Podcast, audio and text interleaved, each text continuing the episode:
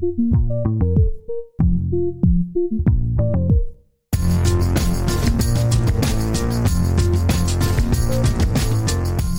and welcome to Interronauts, the fortnightly CSIRO podcast where we talk about breaking science discoveries from around the world, Australia, and inside the CSIRO. I'm Jesse Hawley, and I'm joined by Sophie Schmidt Hello. and our producer Adrian Walton. Hi, everyone. Today we'll be chatting about Neanderthals, Nickelback and the End of the World, discerning mandrill groomers, and we'll have a guest speaking with Rob Kinley, a CSIRO scientist who has identified a moving technique to drastically reduce greenhouse emissions. Wait, what? Nickelback? Nickel. We were just talking about Ah. Nickelback before. I thought I'd chuck them in there. uh, first up, I'm going to talk about some CSIRO research on the end Permian mass extinction and nickel. Right, you guys, this sto- story has many parts, so it's going to take a little dissecting. Okay, I'm going to need your help.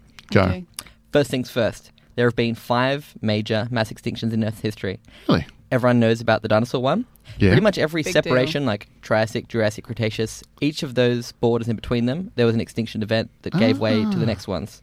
So that's why those um, demarcations there in the first place. Right. Um, but this one, the worst one, largest ever, completely messed everything up. Everything went wrong for the Earth. At the same time, it's uh, the worst day for Earth.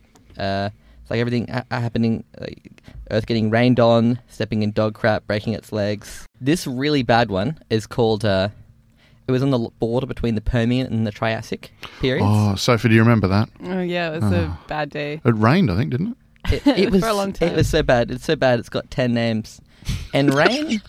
It's got 10 names. yeah, yeah. Was it just a day or did it go for longer? It's not known how long, but it was probably quite long. Hmm. What a bummer. Are we Um, talking years? Are we just talking days? Are we talking months? Are we.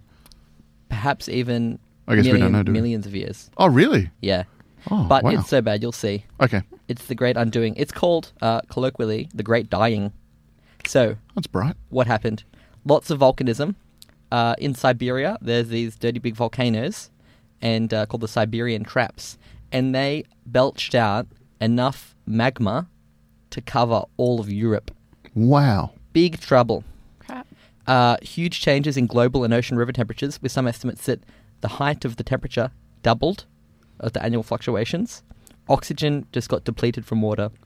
Was so, that because of algae or something? Uh, could have been microbes in the water, Hmm. but we'll get there. There are, there are lots of different hypotheses.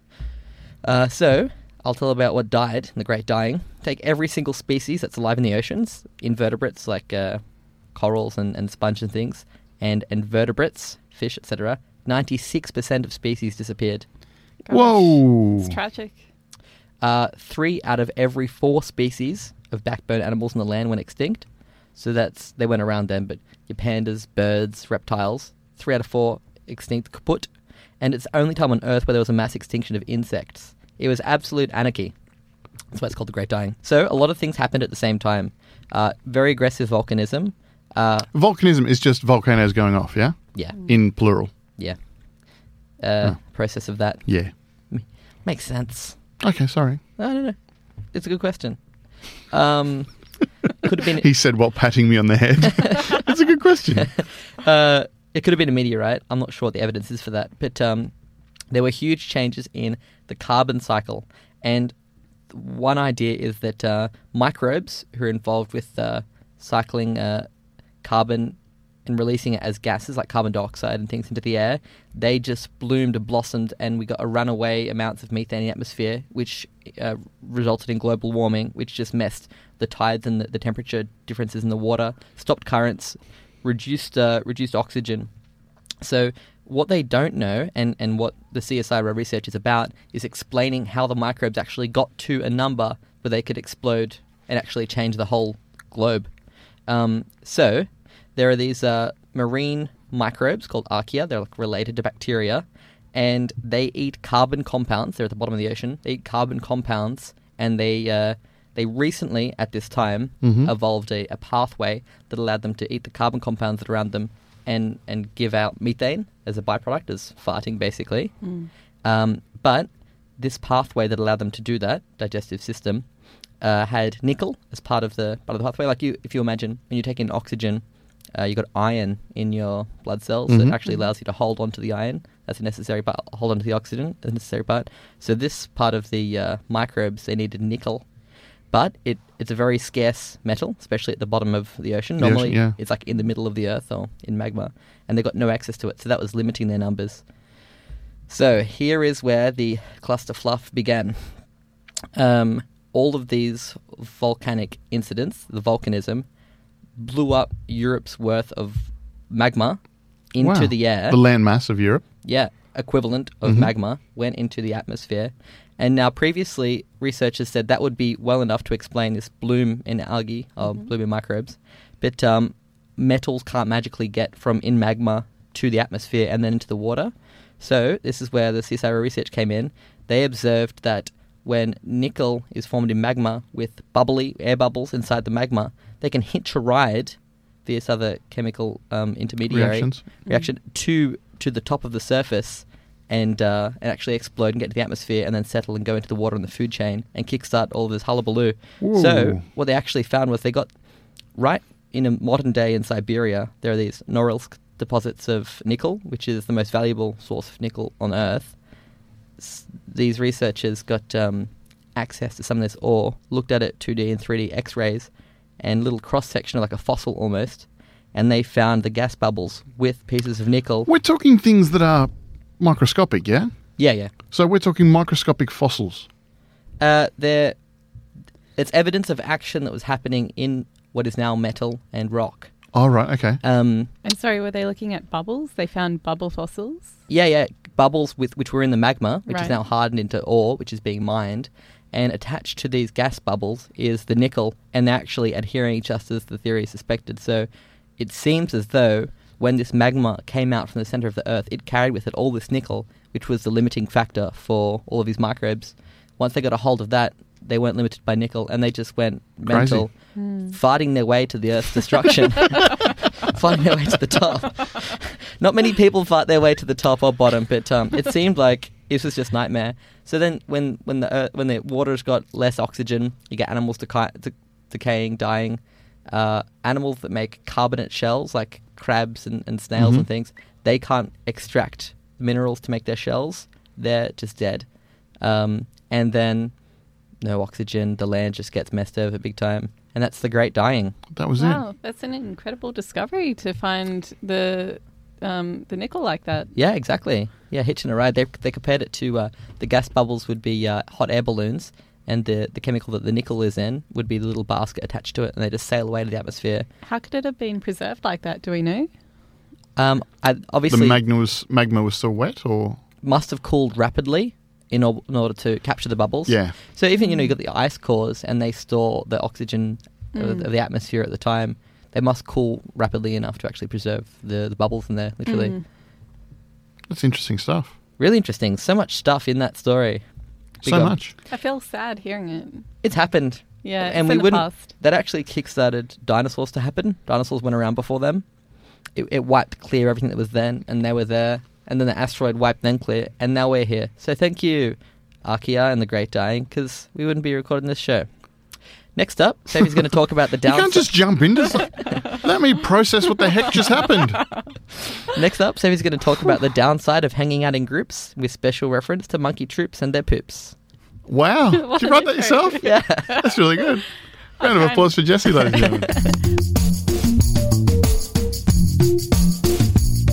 A group of scientists uh, led by France's Center for Functional and Evolutionary Ecology. That's France, the country. Yes, Sorry, yes. I thought not Francis. not Francis. Yeah, yeah. I was not just worried Francis, about the tuck shop lady. but we got through it. Cool. Uh, they were published in the journal Science Advances. Advance Advances. Okay. They uh, they studied why some mandrills avoid others at grooming time, and they found that, uh, as it turns out, mandrills sniff out each other's poop to socialize and stay healthy. What you don't? That's base. That's schoolboy era textbook. I'll unpack that a little. Please do. So, Make sure to wash your Just not on hands the afterwards. floor. just not on the floor there, please. Not again. In cut out my terror. laugh. It's too long. In terror poops. Uh, mandrills are a group of large West African primates. They have they're distinguished by their red and blue faces. Have you seen them? They No. have blue uh, genital regions for males as well. Is that right? It's true, all of it. Okay. Darwin called them the uh, most colourful mammals, and I think he's right. Hmm. Um, they are especially known. Uh, met some, he hasn't met some of my mates. That's all right. We didn't need that one. They they practice communal living, just like humans, and they're especially known for a type of behavior called mutual grooming. That's when two monkeys clean each other's fur off, and it's known to reduce help. It's known to reduce stress and help uh, social bonds. Is yes, it right? in both parties? Mm, yeah, it's I was mutually ask for- for beneficial. whom? It's kind of a big deal. Um, there's good stuff that comes with it, like picking out fleas, um, combing out hair so you can make your mate look all good and spruced up. Um, but yeah, thinking about long term, um, it flags social acceptance because if you're good enough to be groomed by someone, it means someone loves you someone out loves there. you. It's always nice to be cuddled and touched. Sadly, the story takes a turn. they She's not going to touch that. they uh, Leave it on the floor. She might sniff it later. Stop it. They mandrills actually prefer to sniff out each other's perianal areas. Right. I can't be accused of making this one silly. No. Uh, well, that just comes part and parcel with the grooming. They notice that. Um, Does it really?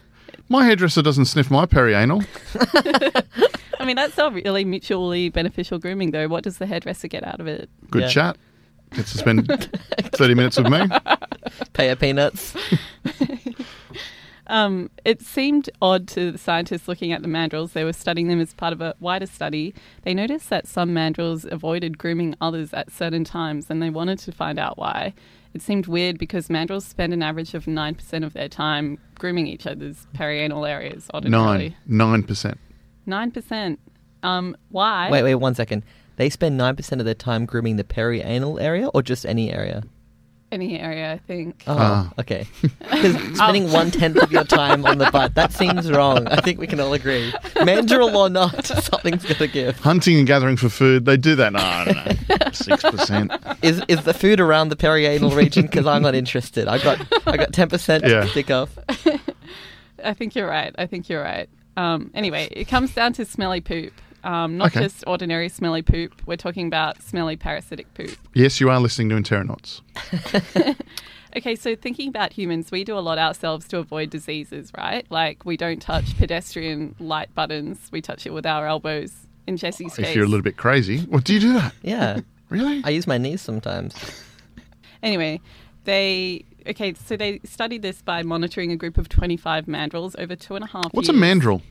The world's largest monkey. Thank you. Carry on. Um, they were looking at firstly how often a mandrill got groomed by its peers, Mm-hmm. and then they looked. They broke that down by which mandrills got shunned and which ones didn't. Oh. Then they determined which mandrills were infected by this particular parasite called Balantidium coli, Of otherwise course. known as B. coli. Is it a bacteria? It's um, not a bacteria, it's a protozoan parasite. Um, it's known to cause dysentery. She showed you. she did. Gave me a little knowing nod as well. She delivered that fact to me. Up yours, mate. you looked unsure, and I was like, no, I know it's true. Cool. She's done her homework. Oh, I didn't know. Mm. Um, anyway, um, so they collected fecal samples of the monkeys, and yeah, so that was a logical thing to do because Oh, of course it was. You're telling me. it's the main way this gets transferred through the gut All right. primarily. The bacteria that's not a bacteria. Y- Yeah, The parasite. Exactly, the parasite. And so they found a correlation between reduced grooming time, how often you get groomed, no grooming if you are infected with this parasite. Mhm. Um, and so the other mandrills stayed the heck away if you were infected, and they didn't groom it at all, um, or very, very minimally. They essentially used the poop as a warning siren. Ah. So If it wasn't already. Um, they had to actually prove, though, that they could sniff out this chemical sort of signal in the poop. I was going to ask. Okay, Yeah. carry on. Um, they found they did this by treating some of the formerly known as infected mandrills. And Yep. when they got treated for their infection, they were welcomed back into the grooming circle. Um, they did that by treating 16 mandrills. Um, and noticed that they got groomed again. So they deduced that the formerly infected poop, um, once treated, became chemically similar to the others. Mandrill noses picked up on it. Um, they also placed some samples of poop around um, in some locations, so normal poop and parasitized poop. Um, and they found, yep, the mandrills definitely wanted to avoid that they smelly can smell it out. parasitic poop. So important to uh, be able to observe those signals to suggest an unhealthy individual. I was telling Sophie, I was one of those unfortunate kids that caught chickenpox at 18 years old. So I was- Kids. Psychologi- 18. psychologically. We're Righto. all psychologically kids. I um yeah at that time was going to university and uh, stayed home and I remember just being covered in them. I had like chickenpox on my eyelids. It was horrendous. And I went to Civic Video to hire out some DVDs and I put them on the counter. And the staff member at there just looked at me, looked at the DVDs, and like did the whole transaction from like three feet away, um, like pushing it away with a stick. Oh, you want to return them? Like shove them into a pit of fire. yeah, yeah, exactly. Thanks. They're extinct anyway. Well, What are chickenpox or those DVDs? Civic Video. Oh, well, let's mention them again. Jesus. well, people have looked a lot ab- at that uh, behavioral sort of pattern in humans, but it's not been looked at often in animals. It's called behavioral behavioral immunity. Um, two two well known instances. There's lobsters that don't share dens with other other lobsters if they have um, a deadly virus. Hmm. And there's also tadpoles that don't swim along other parasitic infested tadpoles. So they basically have diagnosed themselves, these animals. No, other ones have diagnosed the other ones. Oh, well, yeah, I mean, Oh, themselves right. within their species. Yeah. Mm. It's usually observed in relation to mating, um, so they don't choose a partner because of this. But grooming is not necessarily leading to mating. Right. It's just a day to day activity. So the grooming isn't done by um, by couples, for want of a better term. What do you call couples in the animal kingdom, Jesse? That could be a couple. A couple. Okay. Yeah. Mating pairs. Mating pairs. I think Is it's there a just, scientific name for it's a free for all. copulating pair? Yeah, it sounds good. It's um, really interesting though because parasites, okay, they rely on hosts to spread to other hosts, but then it's this toss up between paras- avoiding parasites and communal living because there's so many benefits with communal living and having the social relationships. You get, Well, you get to sniff all that shit for one. yeah, I chalk that up to a win. Protection, um, co-grooming, so that gives you hygiene and, nutri- and nutrition. Uh, you also get to, you know, carpool and share resources if you're in a community. You're better able to get food. You can have How like many a hunter. monkeys drive? I assume they could if trained. Has anyone done that, Jesse? I haven't seen it. Okay. There was an ad. Jesse's the expert today. isn't Whenever we talk monkeys, I'm the lucky guy. when are we going to tell everyone that you're actually a monkey? I am an ape, as are you. Methane is a much more potent greenhouse gas than carbon dioxide, trapping in up to 30 times more heat in the atmosphere than CO2. 200 to 500 litres of methane uh, can be produced by an individual cow per year. How do they measure that? Bags. What's strapped to the back end of a cow? Made that up? I'm not sure. All right. And there are one. I was just seeing like big black garbage bags just taped, gaff taped but to the they'd back be end really of it. embarrassed to wear those. Yeah, don't they have dogs where they got little nappies so they walk around so you don't have to poop or scoot? Really? Have you seen them? No. Yeah, I may have made that up too. uh, so there are. Welcome to Interronauts. Some of it's true. We're not going to tell you which bits. uh, there are one and a half billion cows, each producing two Wow. to 500 liters of methane, 30 times more dangerous or at treating trapping heat than carbon dioxide. So cows and methane are significant contributors to global climate change. We're about to speak with a CSIRO researcher, Rob Kinley, who is working on an alternative to grass to feed to cows to mess away, massage away some of this mess. Rob, uh, could you tell us why cow farts and burps are such a big problem? Well, first of all, a cow doesn't fart all that much. We're going to say probably 90%, 95 even percent of the emissions are burp related, not fart related. So it's a little bit of a mess. But um, why it's such a problem is because they do so much of it. The uh, uh, the food that they eat is fairly fibrous, and the the bacteria in their gut uh, in the process of turning that into useful um, particles for the cow to use, uh, a waste product of that is methane, which is a very potent greenhouse gas. How um how potent is uh, methane? Like, on what sort of scale is it affecting the global climate? Well, relative to carbon dioxide, at this point, it's about 30% more potent uh, over the short term. Uh, it has a, a, shorter lifetime in the atmosphere than carbon dioxide does, but while it's there, it's it's much more potent. And every year, the uh, international community increases the potency. So um, even three or four years ago, it was rated at under 25 times, and then it went to 28, and now it's up to 30 times is the uh, estimated potency compared to CO2. And when you say potency, you're talking about its capacity to, to trap heat in the atmosphere? What exactly? Yeah, it's global warming potential mm. is is what that refers to. Um, you've been working on changing the diet of cows. Uh, I understand that's your primary research. Can you tell us a little bit about where that idea came from? Yeah, you're, you're sort of correct there. We're not changing the diet of the cow. We're adding little things to try and change the way that that gut microbial system uh, creates waste and, and, actually try to have the waste product be more useful to the animal. Mm-hmm. So we've been using seaweed uh, in our latest uh, efforts, and I, have used many different types of, of additives to the feed to try and do that.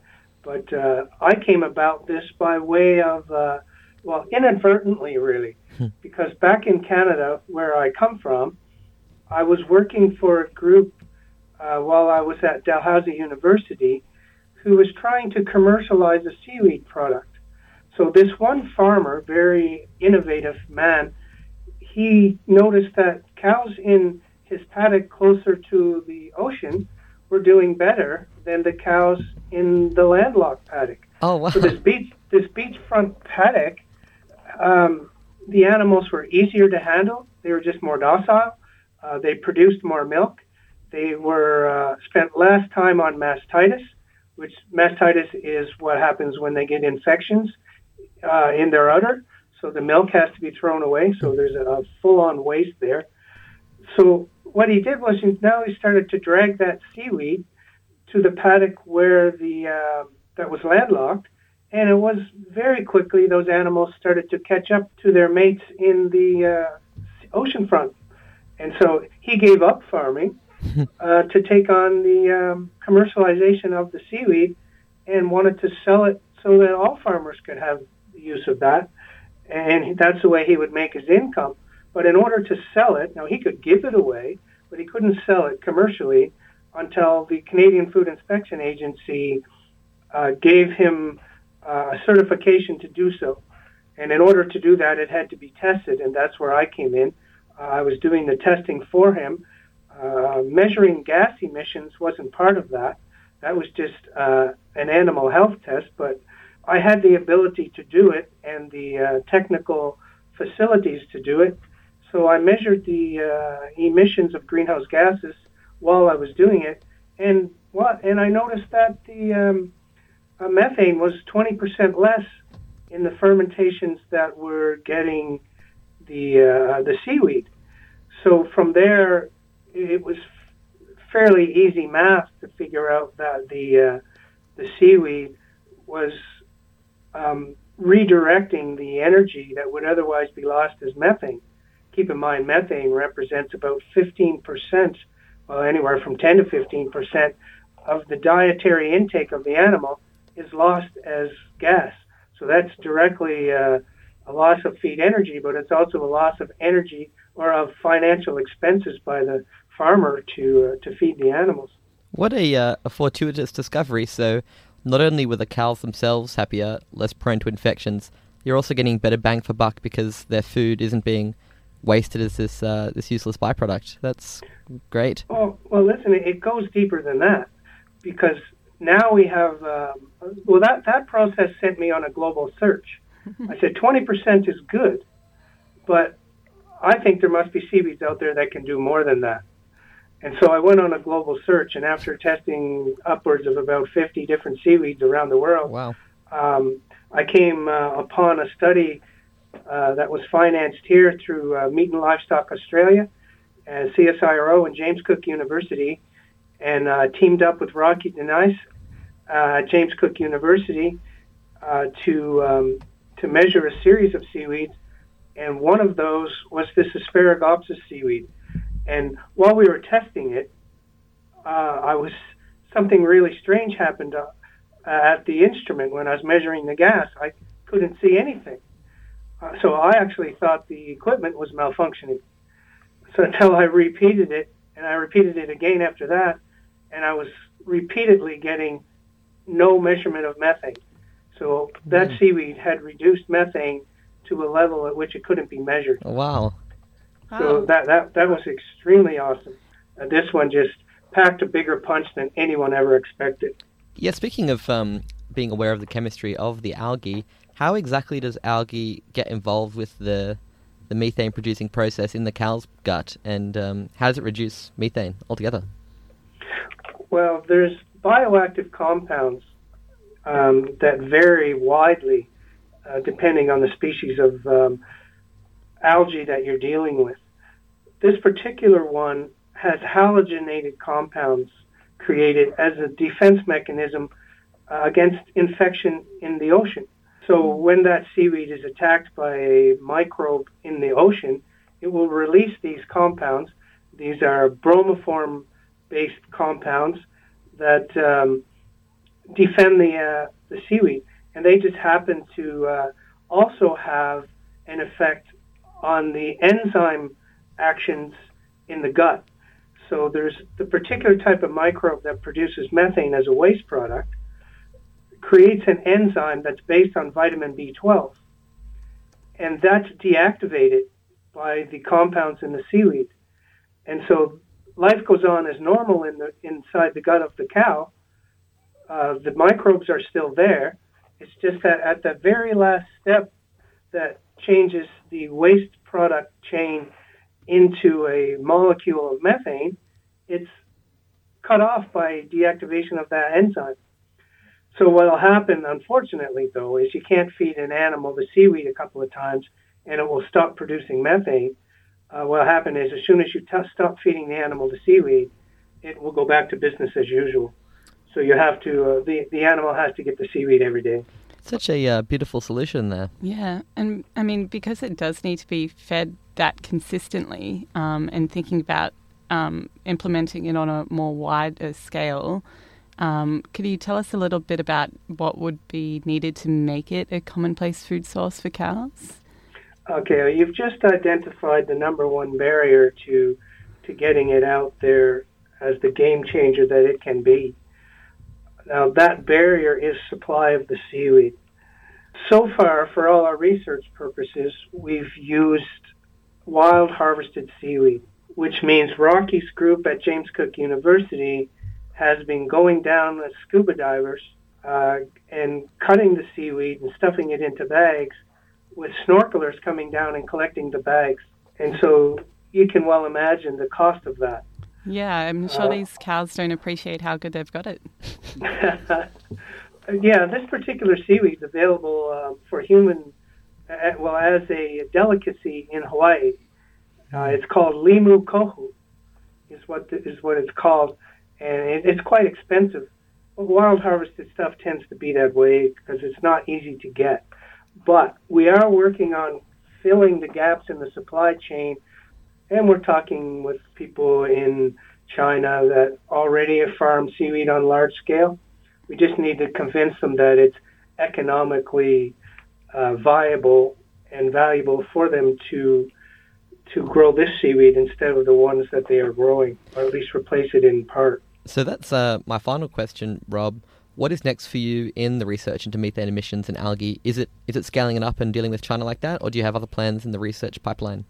Well, that's part of the commercialization, the scale up, is getting the seaweed.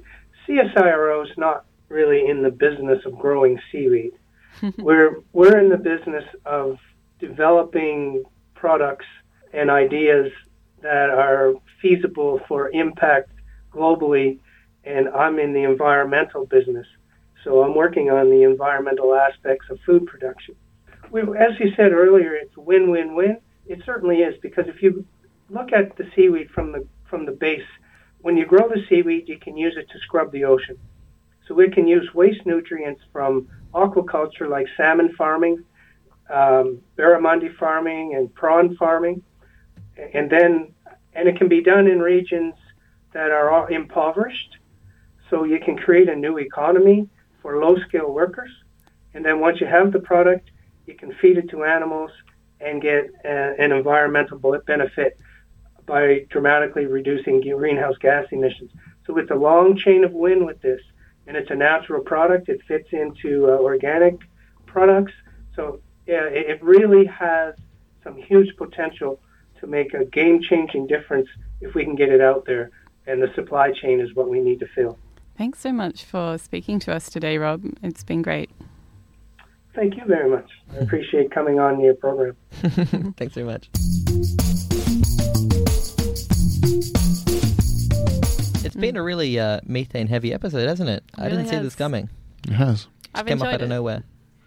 Don't light a match. If you enjoyed listening to Rob, why not hear him out at the pub? The pub. Hear Which him out at the pub. There's a countrywide science extravaganza coming up next month called Pint of Science. Have you heard of it? I haven't. No, talk to me all about it.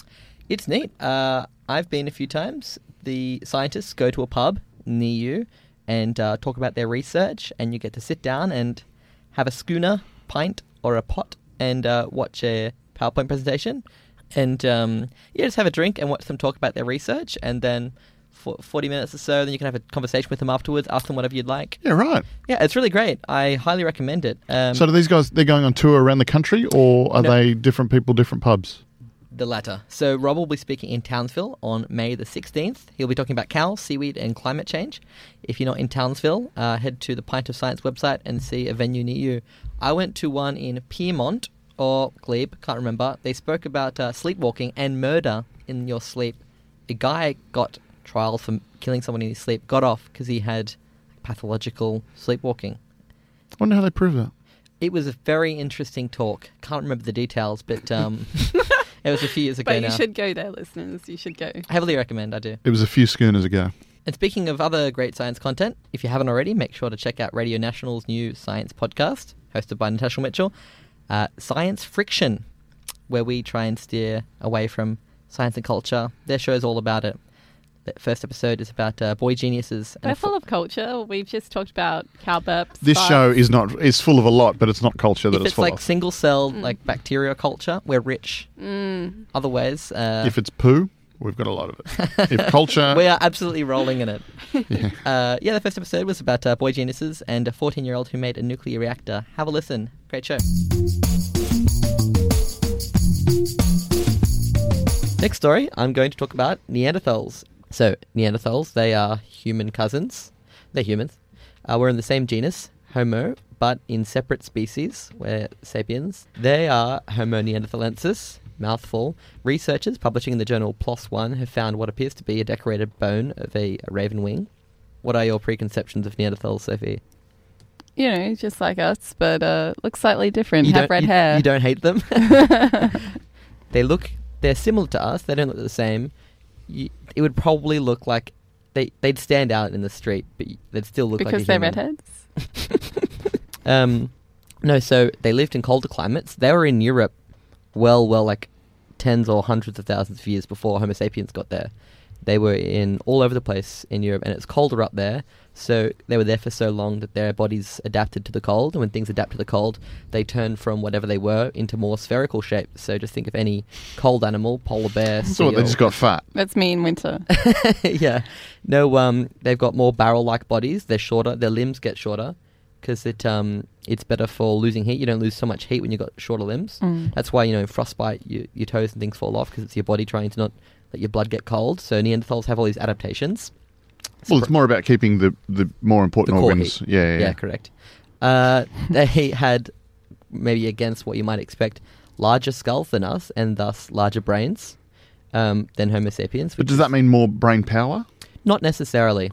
They had bigger Because th- this is one thing that we can't really judge, can we? We can't really speak to their their intelligence. There are at least three periods of interspecies relations, euphemism then, between us and Neanderthals, leading to 1 to 4% of our DNA in the modern age uh, coming from Neanderthals. So you've probably got some grandparents along the way. Again, that that's another one that flies in the face of popular conceptions being like a, a club wielding, grunting. They did have large foreheads, like, you know, like that, that brow, that characteristic Mm. one you see in Far Side cartoons. Yeah, yeah. But, you said in um, cartoons. You don't really imagine them as being uh, big, big brained and uh, redheaded. Uh, so they've already found some compelling evidence to suggest how sophisticated this species is. So, and I might be biased, but it seems like they're on par with us. Well, Uh, why didn't they survive? I don't Is that- know. I'm going this to is- blame people, us people. Mm. But that means that we had something over them. We either had strength, which meant diet, things like that, which meant probably intelligence over them. We may have just been more. Uh, what's that word? Nasty. Portable. Nasty. Yeah, more inclined for war and just been a nastier, more barbaric people. But to to be able to do that, we would have had to be stronger physically to, and then They may have smarter. had smaller populations. I'm not sure. I think we're at the root of I'm not- I'm not- I'm not- and they, just and to some degree, you know, four percent of them lives on inside us today, so they weren't completely wiped out. anyway, uh, in the past, Neanderthal. Kids at home, don't freak out picturing a tiny Neanderthal living inside you. yeah. Half a percent. Look, we got. so what's Nean- four percent? Like my little toe. I'm not sure genetics works like that. It is, no, it does. I think you're fine, Jesse. It does. so yeah, your two front teeth. Neanderthal bones have been found alongside hundreds of bird bones, and the bird bones had little notches cut out of them with the flight feathers, which are those large, beautiful feathers in the birds. So they've actually sat down, they've carved them all out, collected these feathers, and their idea is that they may be used for clothing or display purposes, like a, a chieftain or something. And the birds that they're actually harvested from were bad food animals, so it seemed that that was ornamental. And I don't know if you guys remember, but this was big news at the time, for me at least. This time last year, uh, researchers found. Oh, found remember this, Sophie? oh yeah, already takes me back classic back, to last year. back 200,000 years. Um, to caves in France, they found some of the world's oldest stone structures built by them, not us. They actually went in, the Neanderthals got the stalagmites, which are Mhm. the things that grow up from the ground, and they lopped them off and then arranged them into like big, huge circles, six meters plus, and um, stacked 400 stones. Made this weird thing and little piles it, almost like a hearth or perhaps using it for cooking. And what's strange is they actually made these structures 300 meters inside a cave where it would have been pitch black, absolutely no light, and they've they've carried torches and fire. It would have been a big collaborative effort to knock off these rocks and make these amazing structures. But um, that was 176,000 years ago.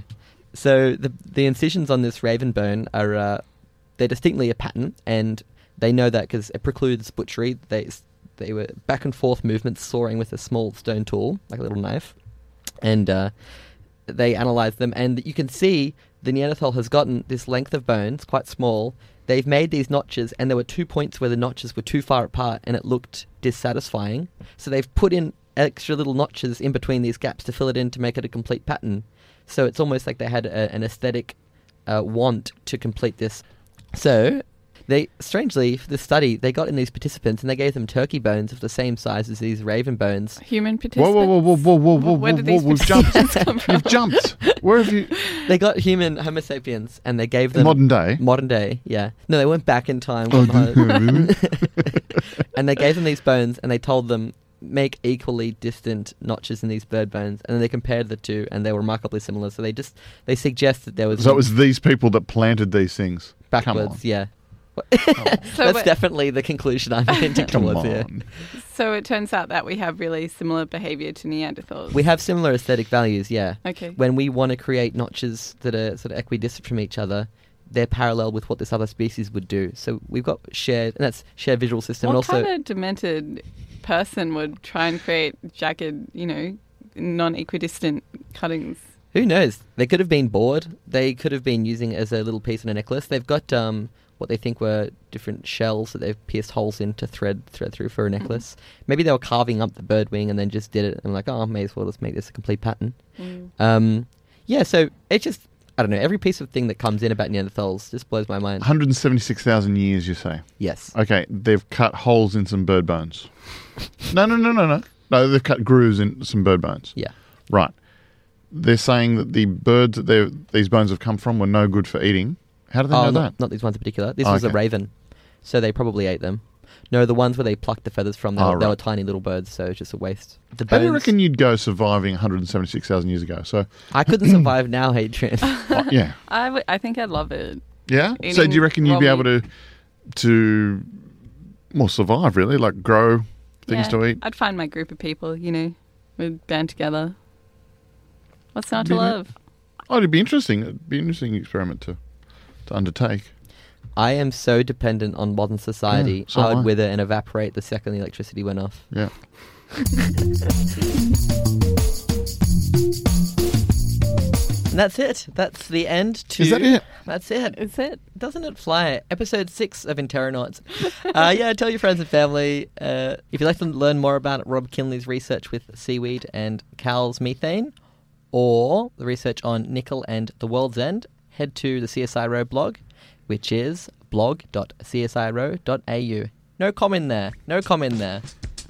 What? but there's an echo in here, apparently. See you, listeners. Have a great day. Bye-bye. Bye.